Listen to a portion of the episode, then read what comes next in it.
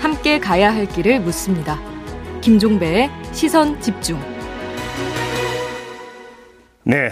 대통령 선거는 끝났습니다. 지금부터는 각 정당의 분위기, 그 다음에 앞으로의 계획, 이런 것들을 좀 체크를 해봐야 될 것 같은데요. 그래서 이분을 스튜디오로 직접 모셨습니다. 국민의힘 선거대책본부 클린 선거 전략 본부장을 맡고 있는 김재원 최고위원 스튜디오로 모셨습니다. 어서 오세요. 네, 안녕하세요. 일단 축하드리겠습니다. 아, 뭐 고맙습니다. 어떻게 잠은 좀 주무셨어요? 자꾸 깜빡 졸았어요. 깜빡 좋은 정도. 네. 요즘 그러니까 그 이런 표현을 이제 흔히 쓰던데 혹시 이제 그 간밤이 출구조사 직후고 개표되는 과정에서 심장이 쫄깃쫄깃했다. 혹시 이런 거 좀 느끼셨습니까? 저는 심장이 툭 떨어졌어요. 출구조사 딱 나왔을 때. 네. 왜냐하면 음. 어 사실은 그그 여론조사 결과 발표 금지 기간 우리가 흔히 뭐 깜깜이 기간이니 블랙아웃 음. 기간이니 하지만 그때도 여론조사가 이루어졌었고 그 결과를 받았었는데요. 아, 네. 당에서 이제 자체 조사했던 거. 아니 이제 뭐 외부 기관 같은 데서 음. 예 근데 그것도 상당히 뭐 5% 6% 이렇게 아, 앞서는 나왔었어요. 예 음. 여론조사가 많았고요. 어, 실제 또 그것이 어제 언론에 보도가 되기도 했어요. 갤럽 조사라든가 이런. 음, 근데 그런 조사와 너무나 동떨어지게 음. 뭐0.6% 승리 또는 뭐 0.7% 패배, 네. 1% 승리 이래서 예, 믿어지지가 않았는데요. 결과적으로는 그, 그 출구조사 결과가 예.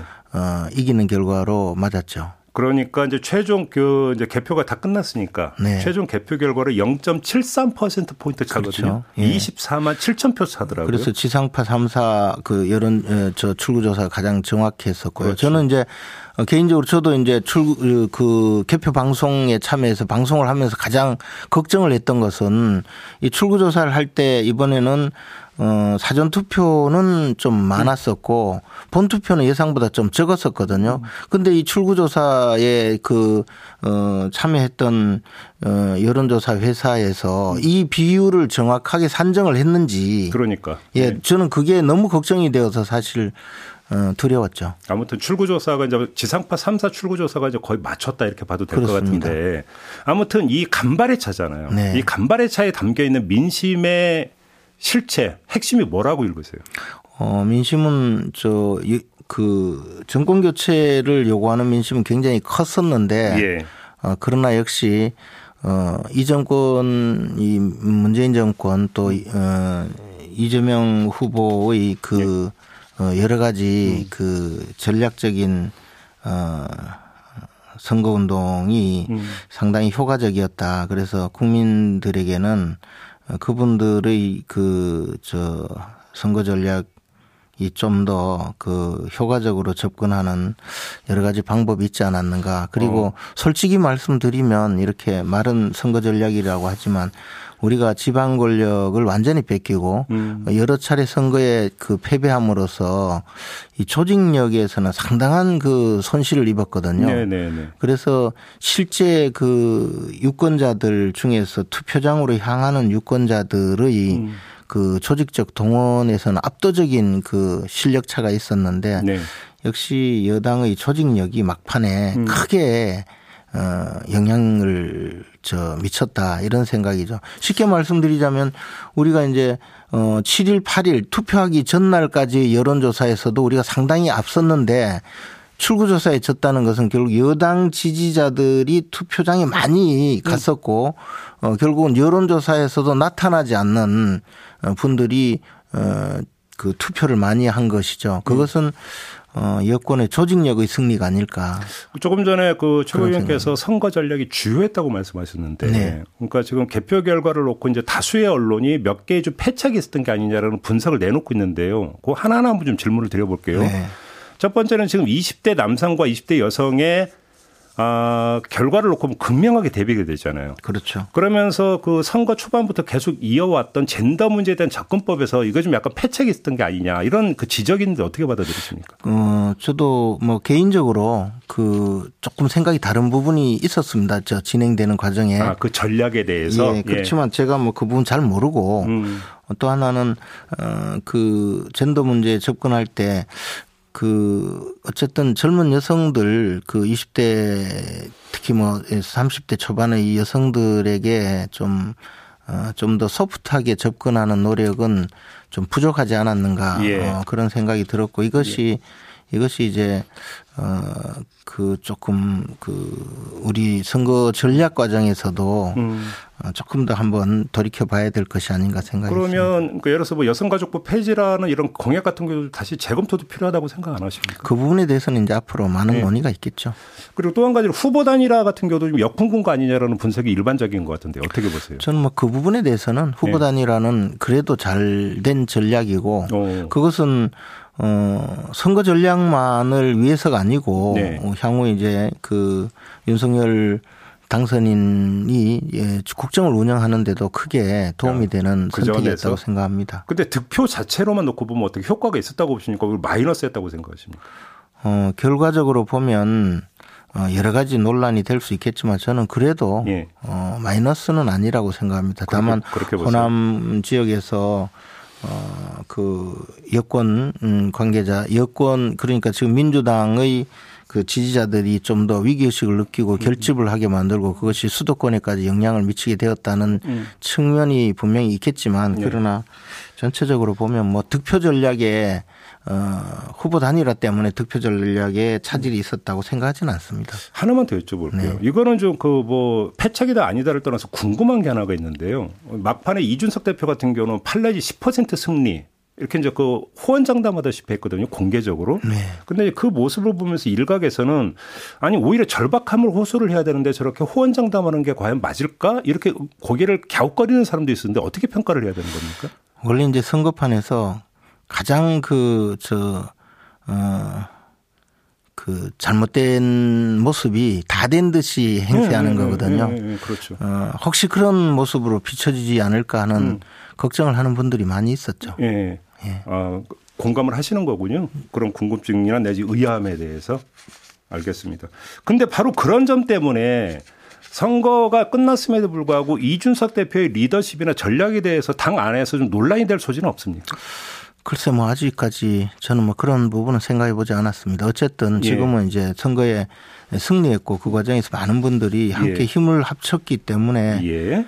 어, 지금 뭐 당내로 눈을 저 돌려서 음. 어, 어떤 이야기를 하는 것보다는 지금 산적한 문제가 많으니까요. 음. 앞으로 나가야죠. 오늘 그 새벽에 지금 나 보도가 있는데요. 이제 인수위원장으로 안철수 대표, 그다음에 당선인 비서실장으로 장재원 의원이 내정이 됐다는 보도가 있었습니다. 혹시 관련해서 이야기 들으신 게 있습니까? 전혀 없습니다. 전혀 없습니다. 네. 혹시 당 안에서도 최고위원급에서도 공유가 안 된 얘기입니까? 아직까지는 뭐 지금 그 어제 그 개표 상황 지켜보셨잖아요. 근데 이, 이런 어떤 인사 문제는 승리를 그러니까 가정을 하고 미리 짤 수는 있는 거잖아요. 인사. 아, 그럴. 수는 있겠지만 극소수의 이제 그 관계자들이 음. 구상 단계가 아닐까 생각합니다. 이런 모든 것은 예. 어 지금 윤석열 당선인께서 이제 결정을 해야 되는 문제고 음. 그 점에 대해서 저는 아는 바가 없습니다. 아는 바가 없다. 네. 그러니까 사실 관계를 그럼 여기서 확정적으로 이야기할 수는 없는 거고요. 또 한 가지 보도가 있었던 게 이제 그 국민의힘과 국민의당의 합당 문제 있잖아요. 네. 그래서 두 당의 사무총장이 만났다라는 뉴스도 아침에 나왔거든요. 혹시 이것도 전혀 파악하신 바가 없습니까? 예, 그렇지만 저 당선인께서 이미 양당은 신속하게 합당하겠다고 음. 말씀을 하셨고 그 점에 대해서는 곧바로 집행이 되리라고 생각을 합니다. 예. 어 그리고 뭐 지금 어 과거에 어 민주당과 안철수 후보께서 그 많이 합당도 하고 후보 단일화도 하고 정치적인 연대도 하고 했지만 굉장히 그 배신감을 많이 느낀 그 경우가 있었거든요. 그러나 우리 당과의 그 합당이나 정치적 연대는 항상 그 정치적인 신뢰를 굳건히 이어왔기 때문에 네. 지금 뭐 합당하는데 큰 문제는 없을 거라고 생각하고요. 예. 어, 후속 조치는 아마 서로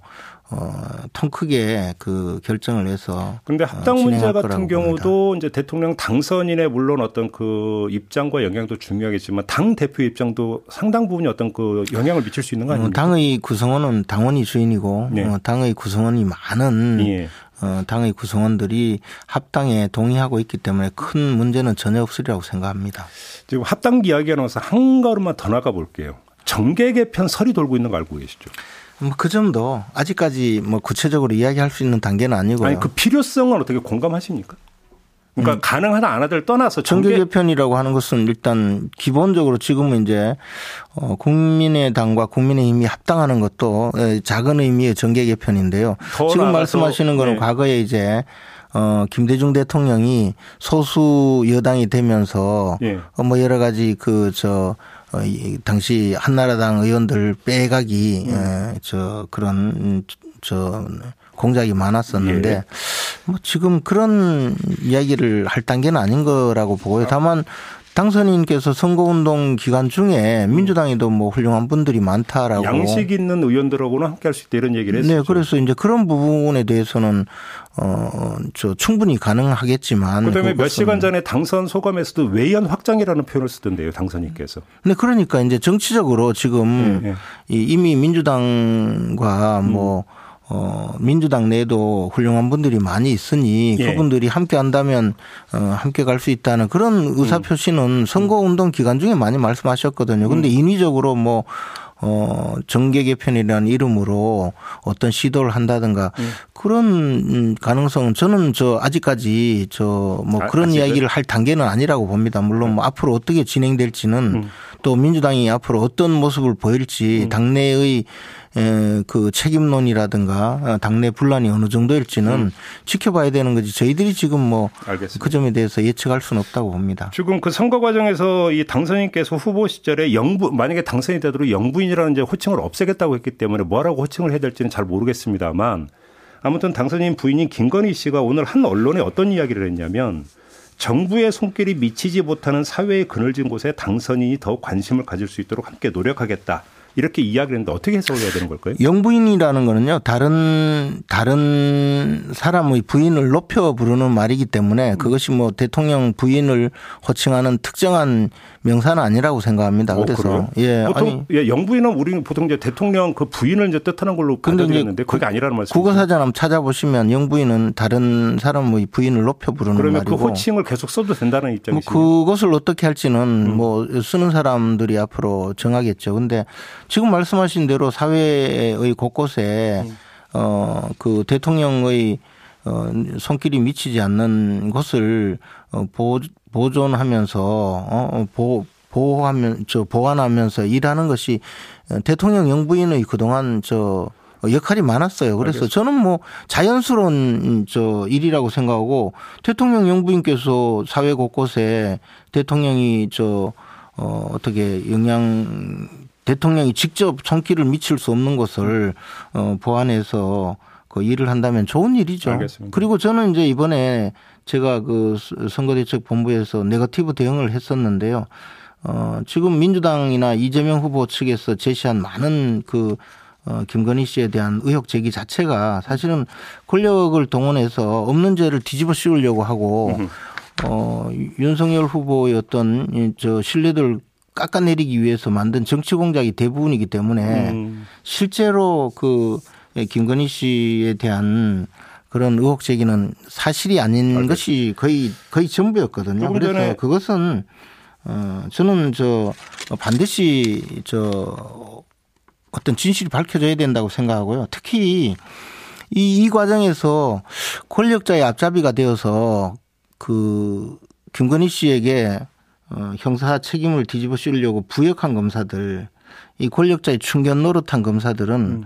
반드시 그 한번 음 스스로 스스로의 죄가를 되돌아봐야 된다고 생각합니다. 그리고 우리 제작진이 그 방금 검색해보니까 영부인 사전적 의미는 맞습니다. 남의 아내를 높여 이르는 말. 맞아요. 정의돼 있고. 근데 우리가 이제 정치적으로 해석할 때 보통 대통령 부인을 뜻했기 때문에 아까 그 말씀을 드린 거고요.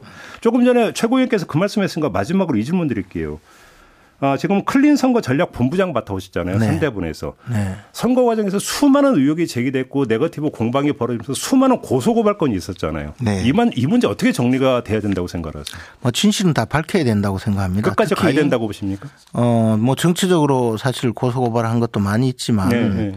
이번 선거만큼 추악하고 더러운 정치 공작이 있었던 경우는 없었다고 생각합니다. 그래서 음, 음, 음. 어, 필요한 부분은 어, 전부 다그 어, 어떤 형태로든 음. 진실이 밝혀져야 되고요. 어, 대장동 사건의 경우에도 반드시 진실은 밝혀져야 되고 또 어, 당내에서 여러 가지 문제가 있었지만 그 공영방송까지 나서서 예를 들어 김건희 씨 녹취 파일을 틀어가면서 음. 특정 후보를 비유하는 듯한 음. 어, 불공정 행위를 했다든가 또는 어, 사실이 아닌데 사실처럼 정치 공작의 전면에 나선 그런 일들은 어, 이것은 그냥 넘어갈 수는 없고요. 반드시 알겠습니다. 책임 소재를 묻고 어, 필요한 경우에는 앞으로 재발 방지를 위해서 제도 개선까지 있어야 된다고 생각합니다. 근데 이제 공영방송의 그 녹취록 보도는 법원에 가처분 그 신청에 대해서 기각 일부 인용까지 되면서 법원의 판단이 공정성에 대해서는 상당한 문제가 있었죠. 그리고 알겠습니다. 그러한 그 어, 공정성을 침해하는 어, 조치를 한 데 대해서는 역시 어, 여러 가지 저 조치가 뒤따라야 된다고 봅니다. 알겠습니다. 그건 좀 나중에 다시 한번 좀 정밀하게 이야기를 하는 걸로 하고요. 오늘 인터뷰 이렇게 마무리하겠습니다. 고맙습니다. 고맙습니다. 네, 국민의힘의 김재원 최고위원과 함께했습니다. 날카롭게 묻고 객관적으로 묻고 한 번 더 묻습니다. 김종배의 시선 집중. 네, 이번에는 민주당으로 가보겠습니다. 더불어민주당 선대위 어, 공동 부위원장을 맡았던 분이죠. 김영배 최고위원 전화로 만나보겠습니다. 나와 계시죠? 네, 안녕하세요. 어떻게 좀 잠은 좀 주무셨어요? 예, 한 잠도 못 잤습니다. 네, 그러실 것 같네요. 어떻게 좀 많이 아쉬우, 아쉬우신가요, 최고위원님? 예, 뭐, 어, 아쉽기는 뭐 그지 없지요. 그리고 음. 무엇보다는 국민들께 정말 음. 진심으로 감사하다는 말씀 어, 드리지 않을 수 없습니다. 예. 역대 최고의 그런 이제 경쟁을 이제 기록했지 않습니까? 네. 그래서 어, 저희들 부족한 점이 참 많은데도 끝까지 음. 믿고 지지해 주신 데 대해서 무한한 음. 감사를 드리고 네. 어, 이, 걸 계기로 해서 저희들이 음. 더 뼈를 깎는 자성 혁신하겠다 그렇게 약속을 드리겠습니다. 알겠습니다. 이재명 후보가 그 낙선 소감을 밝힌 건 뭐 영상으로 봤는데요. 네네. 그거 말고 뭐그 별도로 좀 이재명 후보가 그 말씀하신 게 있습니까? 저희들 어, 선대위 의원들하고 네. 어, 잠깐 어, 만나셨는데요. 음. 일성이 제가 부족한 탓입니다. 음. 아, 죄송합니다. 네. 이 말씀부터 하시면서 말씀하셨는데 제가 울컥했습니다. 아, 그래요? 한편으로 너무 좀, 어, 미안하더라고요. 음. 그래서, 어, 정말 후보는, 어, 자기가 가진 모든 것을 쏟아부어서, 예. 어, 물론 후보도 뭐 부족한 점이 없지는 않지만, 예. 따지고 보면 우리 더불어민주당에 대해서 국민들이 회초리를 크게 어, 더 드신 거다고 저는 판단이 되기 때문에, 네. 앞으로 어, 그 국민들께서 주신 그런 믿음과 지지 이어서 정말 민생을 살피고 그런 이제 거듭 음. 정치 국민 통합의 정치를 이끌어가는 정당으로 거듭나도록 아, 저도 분골쇄신하겠다. 예. 알겠습니다. 예. 0.73% 포인트 차이 아주 석패인데요. 네. 패배의 가장 주된 원인이 어디에 있다고 읽으세요? 무엇보다는 이제 저희들이 부동산 아, 민심을 결국 어 제대로 이렇게 해결하지 못했다고 저는 보고요. 그게 서울에서 33만 표 정도 네. 어 진 결과로 나타났고 결국 어, 전체 한 25만 표 증거에 음. 서울이 어 큰 이제 숫자를 차지하고요. 음. 또 특히나 아무래도 어, 서울에서 지고 나서 사실 어, 대선을 이기는 게 쉽지가 않거든요. 네. 그런 점에서도 더욱 그러합니다. 또 하나가 예. 아무래도 아까 김재원 최고도 잠깐 말씀하시던데 음. 역대 최악의 네거티브 선거였습니다. 그래서 네네. 무엇보다는 어, 대장동 프레임은 더 쉬워졌는데도 저희들이 거기에 대해서 효과적으로 대응을 못했고요. 어, 그래서 오히려 어, 사실 진실을 밝혀야 된다고 생각하는 건 저희들 쪽입니다. 네. 어, 어, 오히려 대통령 선거가 끝나더라도 뭐 책임하게 네거티브나 혹은 잘못된 어, 선전, 선동, 뭐 음. 홍보 이런 걸 통해서 더 쉬워진 여러 가지 어, 것들에 대해서는 음. 반드시 진실을 국민들께 어, 밝혀드려야 되고요. 필요하다면 특검도 하고 어, 국정조사도 할 것은 하고 음.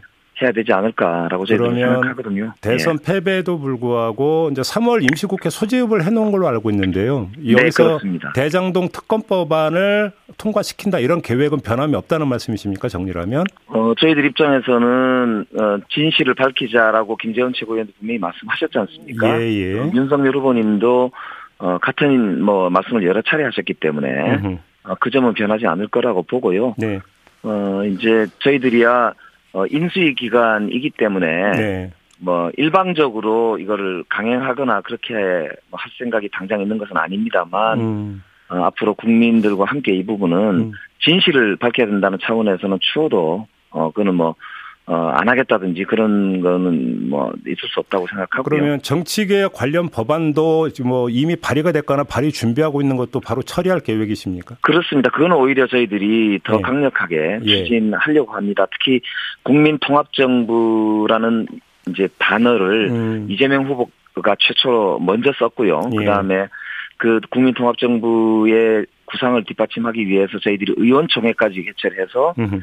다당제 어, 제도 개혁 방안에 대한 어, 그런 당론으로 의결까지 한 바 있습니다. 특히 예. 어, 개헌 사항까지 포함하고 있고요. 국회의원 선거제도나 음. 지방선거의 제도 개, 개선까지도 포함해서 다 네. 어, 당론으로 채택한 바 있기 때문에 예. 어, 이것은 저희들이 어, 대통령 선거에 졌습니다만 음. 오히려 지금처럼 정말 20 한 5만 표밖에 차이가 안 나는 이런 어, 역대 최고의 이 양 양쪽이 다 진영 결집을 한 네네. 이런 상황이야말로 저는 음. 국민 통합 정치가 오히려 필요하다는 걸 역설적으로 보여주는 상황이라고 보기 때문에 예, 예. 네, 저는 지금이야말로 정말 어, 생산적인 정치 음. 이런 걸 어, 할 수 있는 계기가 됐다고 보고요. 제도 개선을 아울러서 함께 어, 정치 문화도 대폭 개선하는 계기가 되, 기를 희망합니다. 일각에서는 이렇게 전망하는 분들이 있던데요. 이제 석 달 뒤면 또 지방선거 아니겠습니까? 그러니까, 네네. 그러니까 이 지방선거 때문에 민주당에서 허니문 기간 없이 바로 또 어떤 그 이제 그 거대 의석을 가지고 이제 또 공세를 펴는 거 아니냐 이런 또 전망을 하는 분들이 있던데 어떤 말씀 주시겠습니까? 음, 저희들이 이제 대통령 선거를 어 졌기 때문에 네. 어 이제 어 국민들께서 선택한 정부가 출범을 하고 음. 그 정부가 어, 어떤 일들을 해나가느냐에 따라서 예. 저희들은 또 협력할 것은 협력하고 견제할 것은 견제를 하게 될 거라고 봅니다. 음, 알겠습니다. 음, 무엇보다는 어 그러나 중요한 것은 국정을 국민들 이제 삶을 책임지는 거기 때문에요. 네. 어, 꼭 필요한 견제는 당연히 할 것이고요. 그러나 선거 결과를 저희들이 존중하고 겸허하게 음. 음. 저희들이 자성과 반성하는 시간을 먼저 저희들도 갖는 게 도리라고 저도 생각합니다. 알겠습니다. 마지막으로 네. 이제 윤석열 당선인에게 꼭 전하고 싶은 말씀이나 바라는 말씀이 있다면 어떤 걸까요? 오늘 아침에 윤석열 후보께서 국민 모두의 대통령이 되겠다라는 말씀을 하는 걸 들었습니다. 예, 예. 정말로 저는 그렇게 해주셨으면 좋겠다는 바람을 말씀을 드리고요. 네. 그렇게 한다면 저희 민주당도 전폭적으로 함께 할 거다 이런 음. 말씀을 드리면서 음. 정말 이 안철수 후보도 약속을 했던 그런 다당제 개혁을 포함한 음. 국민 통합 정치, 어, 국민 통합 정부를 어, 실제로 좀 음. 어, 현실화시켜서 국민들께 희망을 드릴 수 있으면 좋겠다. 네. 네, 그 말씀은 꼭 드리고 싶습니다. 혹시 뭐 오늘이나 내일 중으로 최고위원이 소집이 됐습니까? 최고위원회의가? 오늘 오후 4시에 최고위원회가 소집이 됐습니다. 그래요. 그래서 향후에 저희들 거치 문제 포함해서 예, 예. 오늘 논의를 하게 될 예정입니다. 네, 알겠습니다. 자, 이렇게 인터뷰 마무리할게요. 고맙습니다. 최고위원님. 네, 네, 고맙습니다. 네, 더불어민주당의 김영배 최고위원과 함께했습니다. 네, 김종배의 시선 집중 2부 마무리하고요. 8시 3부로 이어가겠습니다. 제20대 대선이 치러진 바로 다음 날이죠. 분석할 게 상당히 많이 있고요. 또 앞으로 어떤 행보를 그어갈지 특히 국민의힘의 행보가 궁금한데 인터뷰 계속 이어가도록 하겠습니다. 잠시만요.